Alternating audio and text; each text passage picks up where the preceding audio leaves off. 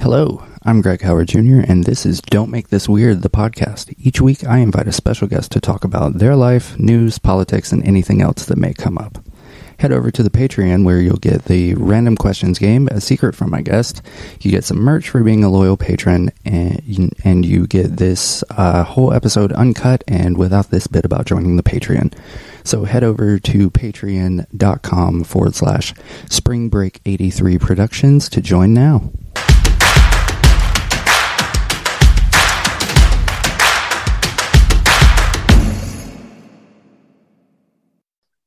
All right, and we are back with the host of the Veeps Peeps blog weekly political recap on TikTok and Instagram.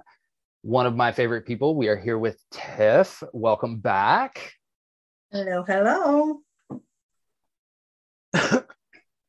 Okay, so we've kind of been touching on all pieces of these midterm races that are going to be heating up in the next few months. The midterms are next year, people. Please check your voter registration. Check it often.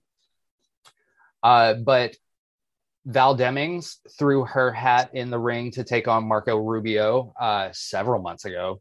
And then just very recently, another member of Congress from Florida, a Rep. Alan Grayson, has also stepped in to say that he would like to take on Marco Rubio in the midterms. Do you think Rep. Grayson should have stepped up, or should he just have left well enough alone? All right, so here's my take. I don't think anyone, no matter who you are, you can always enter a race. Like I don't think that's ever an issue, right? My issue with Alan Grayson is that what the hell has Alan Grayson really done? I mean, to be honest, like this guy has, I first got introduced to Alan Grayson, like probably 10 years ago. He used to be on Keith Olbermann all the time. And he used to drive me crazy. And then he won his seat, and so we never heard from him again. So he's kind of been quiet the whole time. His wife is like a big time like activist doctor lady on Twitter. I think her name is Dina. She's pretty cool. But I don't know if they're still married, but she has the same last name, but they definitely were married at one point. So yeah, I don't really think that he fits the mold of what the entirety of Florida looks like. So from what I remember, he's from the Panhandle, right? So we all know the Panhandle is not South Florida. Like, so I don't know what his appeal would be to someone who is in South Florida. These people, a lot of them voted for Trump. And so what the hell is Alan Grayson bringing to this race? Like, that's what I don't understand. So you want to get in the race, fine, cool. But I don't see how you beat a Val Demings, who was on the impeachment team, who has a name for herself, who can literally go out. And I know people like to talk about this in terms of being a cop, but she was the top cop in Orlando. So people know her. She has that area on lock. So what is Alan Grayson really bringing to the table other than to be a pain in our asses, right? I don't think there's anything that makes anyone say, okay, yeah, yay, Alan Grayson is jumping in the race. Like, who's excited about that? Because I damn sure am not, and I'm sure people in Florida aren't. But hey, you're in the race now. Welcome. And yeah, there's definitely receipts out there to find on Alan Grayson from back in the days, and things that he said and things that he's done. So it shall be interesting. So he better lay off my girl, because you know Val is my girl. So I'm ready. Ready for war. I just wonder, because you know, usually you don't hear much about them like during the midterms and stuff, but more during presidential primaries. I wonder if this is a situation where like Rep. Grayson would have been better suited to like launch an exploratory committee to see, you know, do the phone polls and see if his name generated any excitement outside of Florida's 3rd congressional district. Yeah, I don't, and you would think that he would try to do something like that, but I think this is a symptom of white male privilege, where they just kind of think that they're, they never think that far ahead. They're like, yeah, well, I'm the guy, and I'm gonna try to be, the person that's at the top, which we all know right now, the person who we assume will be the candidate for, to go against Marco Rubio will be Val. I mean, she has another person that's running against her. I forget his name. He follows me on Twitter, black guy.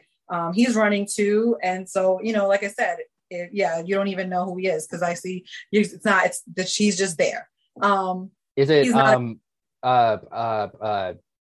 Alton Ellison, isn't it? Is he the other one? So. Yeah. I think he follows all of us. He does. I've spoken to him in DM, and I'm all about Val Demings. That's all I'm going to say. So yeah, he's an interesting character, but yeah, I mean, he was in the race. He jumped into the race very early on, probably month, like way before she did. So I want to say March or April, since he's been in the race, and then she jumped in the summer, early summer. And now Alan Grayson is. So, I mean, 3 candidates, fine. Make it a primary. Make it fun.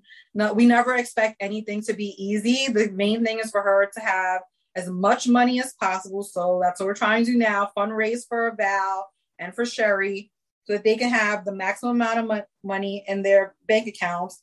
And when the time comes, I'm not worried about Val, because Val is very detailed and she knows her stuff. So she can definitely point to things that she has done in her community. And I think that's for anyone who's running a race in 2022. It's all about the receipts, right? So if you can show what you've done for your district and how you've made things happen, then you can win. And it helps when you are following along with the Biden-Harris team, right? So if you're a team player, you have to be, I'm very, very, very specific about this. You need to go out there and say you're a Biden-Harris Democrat, right? So you used to be an Obama Democrat, right?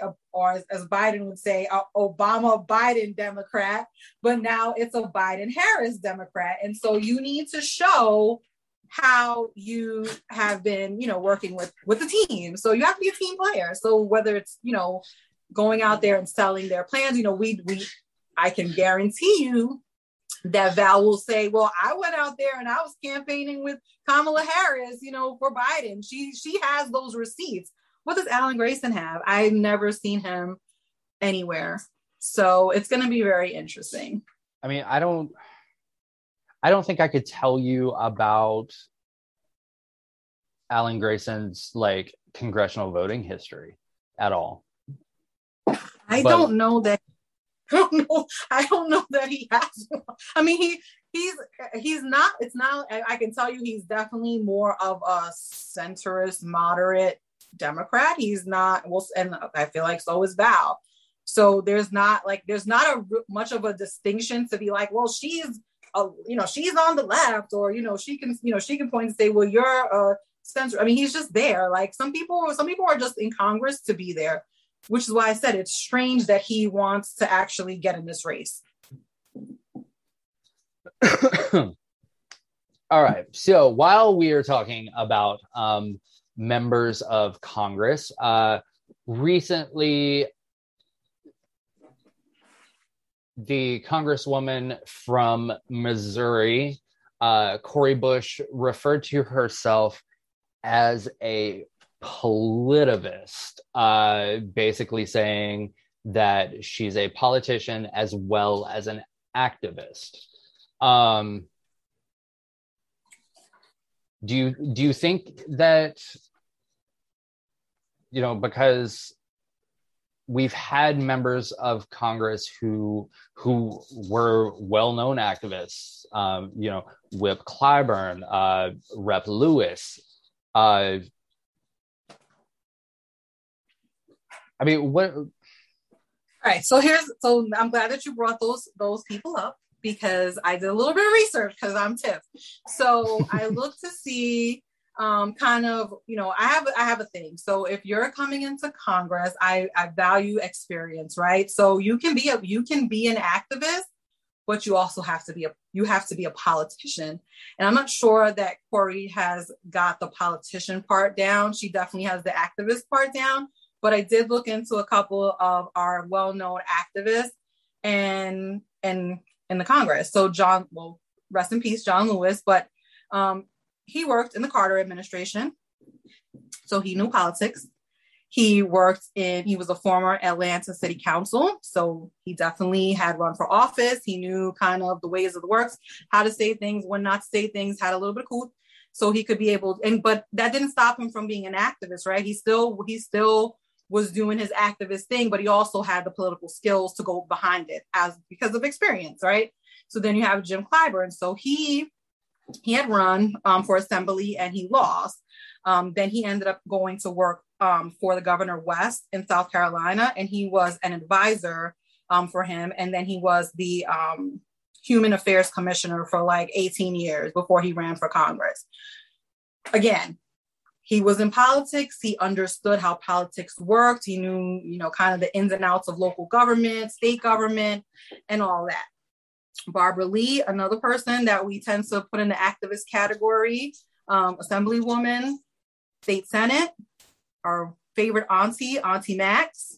She was a California State Assembly person. So these people, while they are activists in their own right, they are also politicians.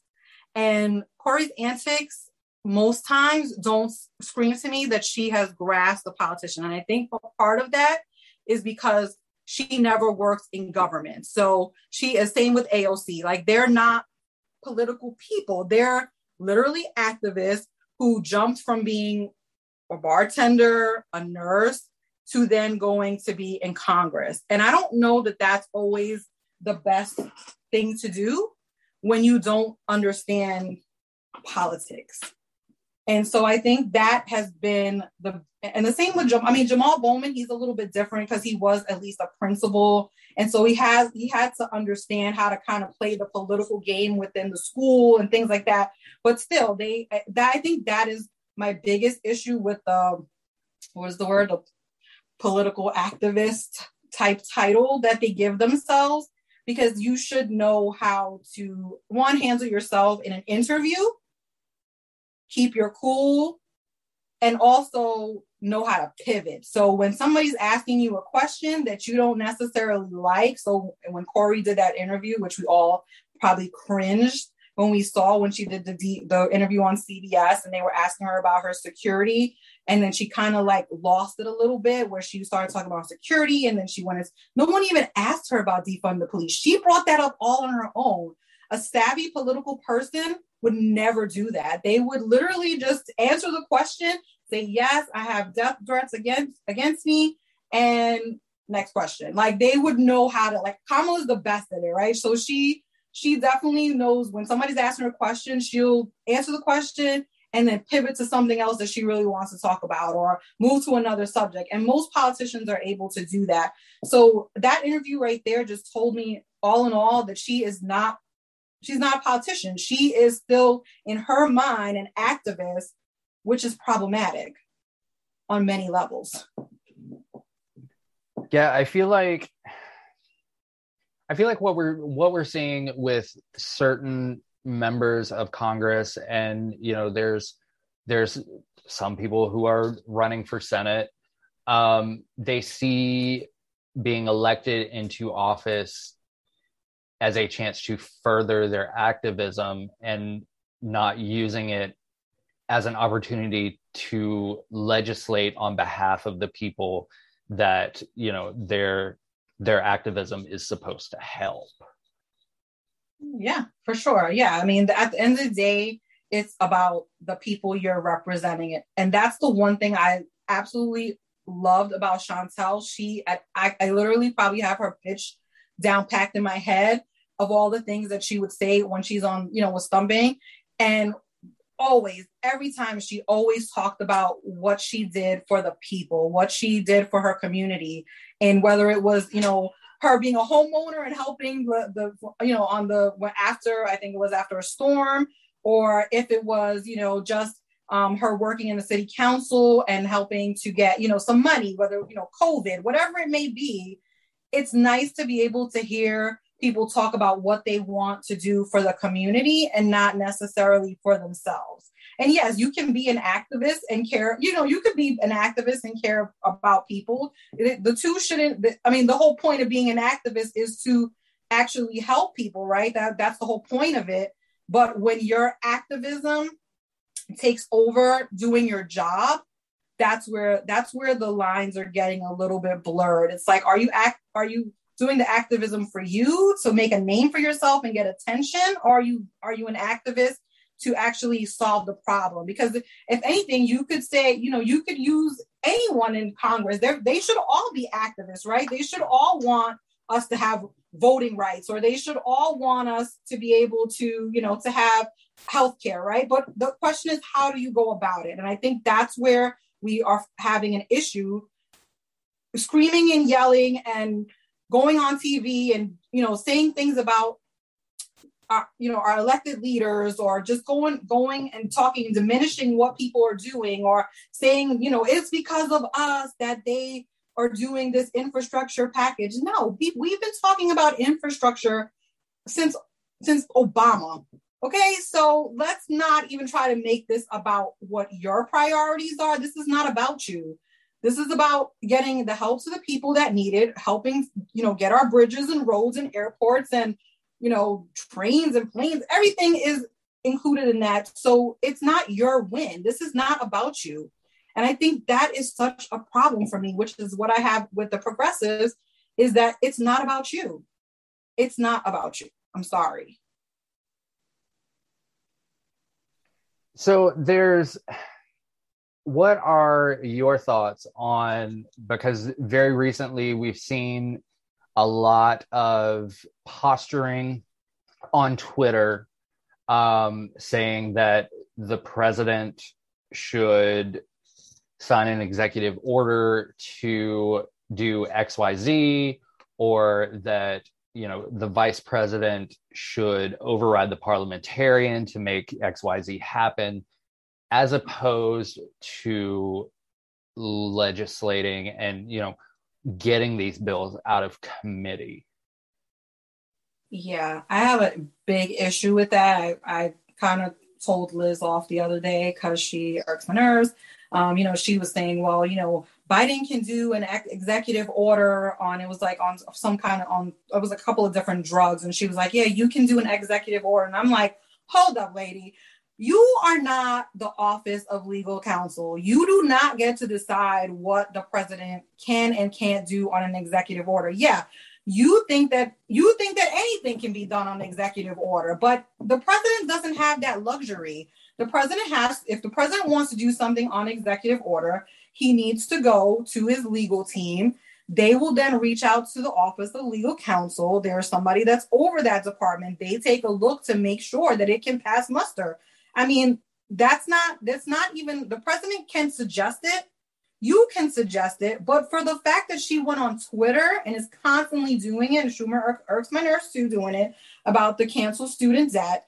I think that irks every single person that is on Twitter when they see the, I muted it. I can't even bother with it. But sometimes it pops up anywhere, or people will send it to me and I will see it. So I just look at it and I'm just like, okay, guys, if you wanted to tell the president this, you would call him. But what this signals to me is that you do not have any kind of communication with the president or Ron Klain. So that means, which is his chief of staff, so that means you're not on the inside, right? You're on the outside looking in. Now, Schumer does, and I think he just does it to appease Liz. I think he's like, okay, well, I'm not going to let you make a fool out of yourself alone. I'll help you with this. So I'll send out this timed tweet every week just to piss everybody off. So you're not the only one. But you have to legislate. I mean, that at the end of the day, you're getting paid to be a legislator if you're in the Senate or in the Congress. You're not there to tweet. We're not paying you to tweet. So yes, and I'm saying we because it's our tax money that pays these people. that you're not you. If you want it to be, if you want to be a tweeter, I guess is what you would call it, or somebody who tweets, you would be me and Greg, right? You wouldn't be paid $174,000 to be a legislator. Anybody can go on and tweet and say, cancel this, do that.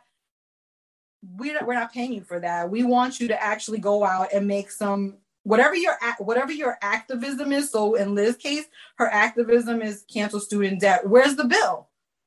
Why hasn't it been reintroduced into this Congress? So you made a bill last year. Where's the bill? Show us how you plan to do this. Instead of complaining to the president, show us your bill. Same with AOC. Where's the bill on whatever it is that you want? You have to produce the goods. You can't just keep, like I said this the other day. What's the saying? Oh, I said it the other day in my tweet. Don't talk about it, be about it, right? So if you want something done, you need to go do it. If you want to raise money for somebody, go do it. If you want to legislate or you want something to be enacted, go make a bill. It's not that hard to do. So the fact that they don't want to do it, it pisses me off.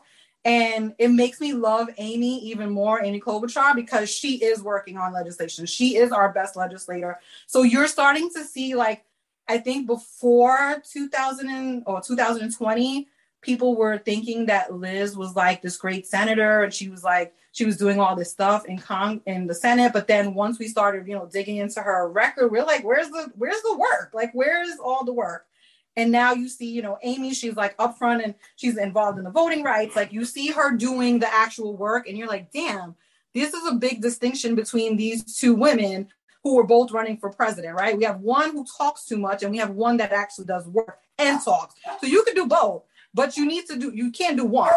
You have to do something. And I'm just so over I called Liz the Twitter senator. I think that's what I called her in that tweet. Like, we don't pay you to tweet. Like, I don't get it. All right. So we have come to the point in the show where I ask all of my guests 15 random questions. Some of them I got off the internet. Some of them were sent to me from people that we know on Twitter. So you ready to play? I'm scared. Don't be scared. Don't be scared. All right, let's go. I'm ready. All right. What website, not app, do you frequent the most? New York Times. All right. Sweet tea or lemonade? Sweet tea. Who is your favorite Spice Girl? The black one. I don't even know her name. Okay. Scary Spice. There you go. What is the most terrible thing that you've watched all the way through on Netflix? Oh, definitely Sex Life. That show is terrible. The acting is horrible, but the damn show got me. Like, it was just intriguing, but the acting is just so bad. It's like, gives me like, 1980s, like, bad soap opera acting, but I love that damn show. Pancakes or waffles? Waffles. Renaissance fair or sci-fi convention? Oh God. Well, I've actually been to a Renaissance fair, so I'm gonna go with that one because it was actually quite interesting. Do you have an unusual celebrity crush? Somebody that when you bring it up, people go, what the fuck is wrong with you? I don't think so. Let me think. There's nobody that I would think would say that about me, but yeah, I don't think that I have anyone that's unusual. I mean, usually the one that I always give is Denzel. Like, who would think that he's like weird or unusual? I mean, other than the fact that he's much older than me, he's like older than my dad, but yeah, no. I don't really like them. I'm weird. I don't really like that many people, to be honest. I just don't have any crushes. Strange. Bra, always on or only when you have to? Only when I have to. I hate bra. Sweater or hoodie? Hoodie all day. Love hoodies. If you could have a movie theater all to yourself and you could watch any movie in the entire world, what would you watch? I would definitely watch Dirty Dancing. Love that movie. Do you wash your legs in the shower? Yeah, and my feet and my arms and every body part. Hello. Pool or ocean? Oh, definitely ocean. I have very bad experiences with pools. So it's going to be the ocean all day. If they were going to make a biopic about your life, who would play you? Let's see. I mean, I would definitely want Halle Berry to play me, only because I just love her. But I would say the young me, I would definitely pick Zendaya. Okay. I could see that. Actually, that would be a good transition, like Zendaya to Halle. Like that would be good. Nude beach or not a chance? At 40, not a chance. What is the best piece of advice that you've ever gotten? Hold on, let me think about this one.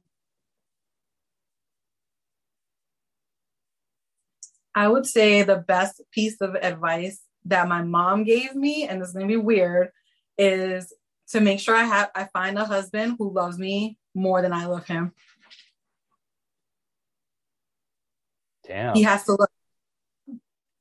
That hits deep. Yeah, she was, and my dad does love her way more than she loves him. So it worked, and it was true, and I did find it, so I was very happy about that. But yeah, he probably wants to get rid of me now, but yeah, no doubt, he definitely loves me more than I love him. But I love him equally, but I think at the end of the day, like he's always more into that movie. Like, well, he's not that into you. So you want somebody that's into you, right? You want somebody that's actually wants to be with you. Especially like a partner, you know, it shouldn't be like the last boyfriend I had, I liked him a lot more than he liked me. And she saw that. And that's when she gave me that advice. Like, yeah, you definitely want somebody that likes you way more than you like them. All right, so we have come to the end of our show. Tell everybody where they can find Veeps Peeps on social media. All right, so you can go to Veeps Peeps _blog on Instagram. You can do the same on TikTok, or you can just follow me on Twitter, and that is at Tiffy330, and my name is Candidly Tiff on the Twitter. All right, Tiff, thank you so much. This has been so much fun. It's been so informative. Anytime you want to come back, I've always got a place in the Zoom for you. Well, thank you. I appreciate it. It was very fun and good conversation. And I kept Dallas quiet.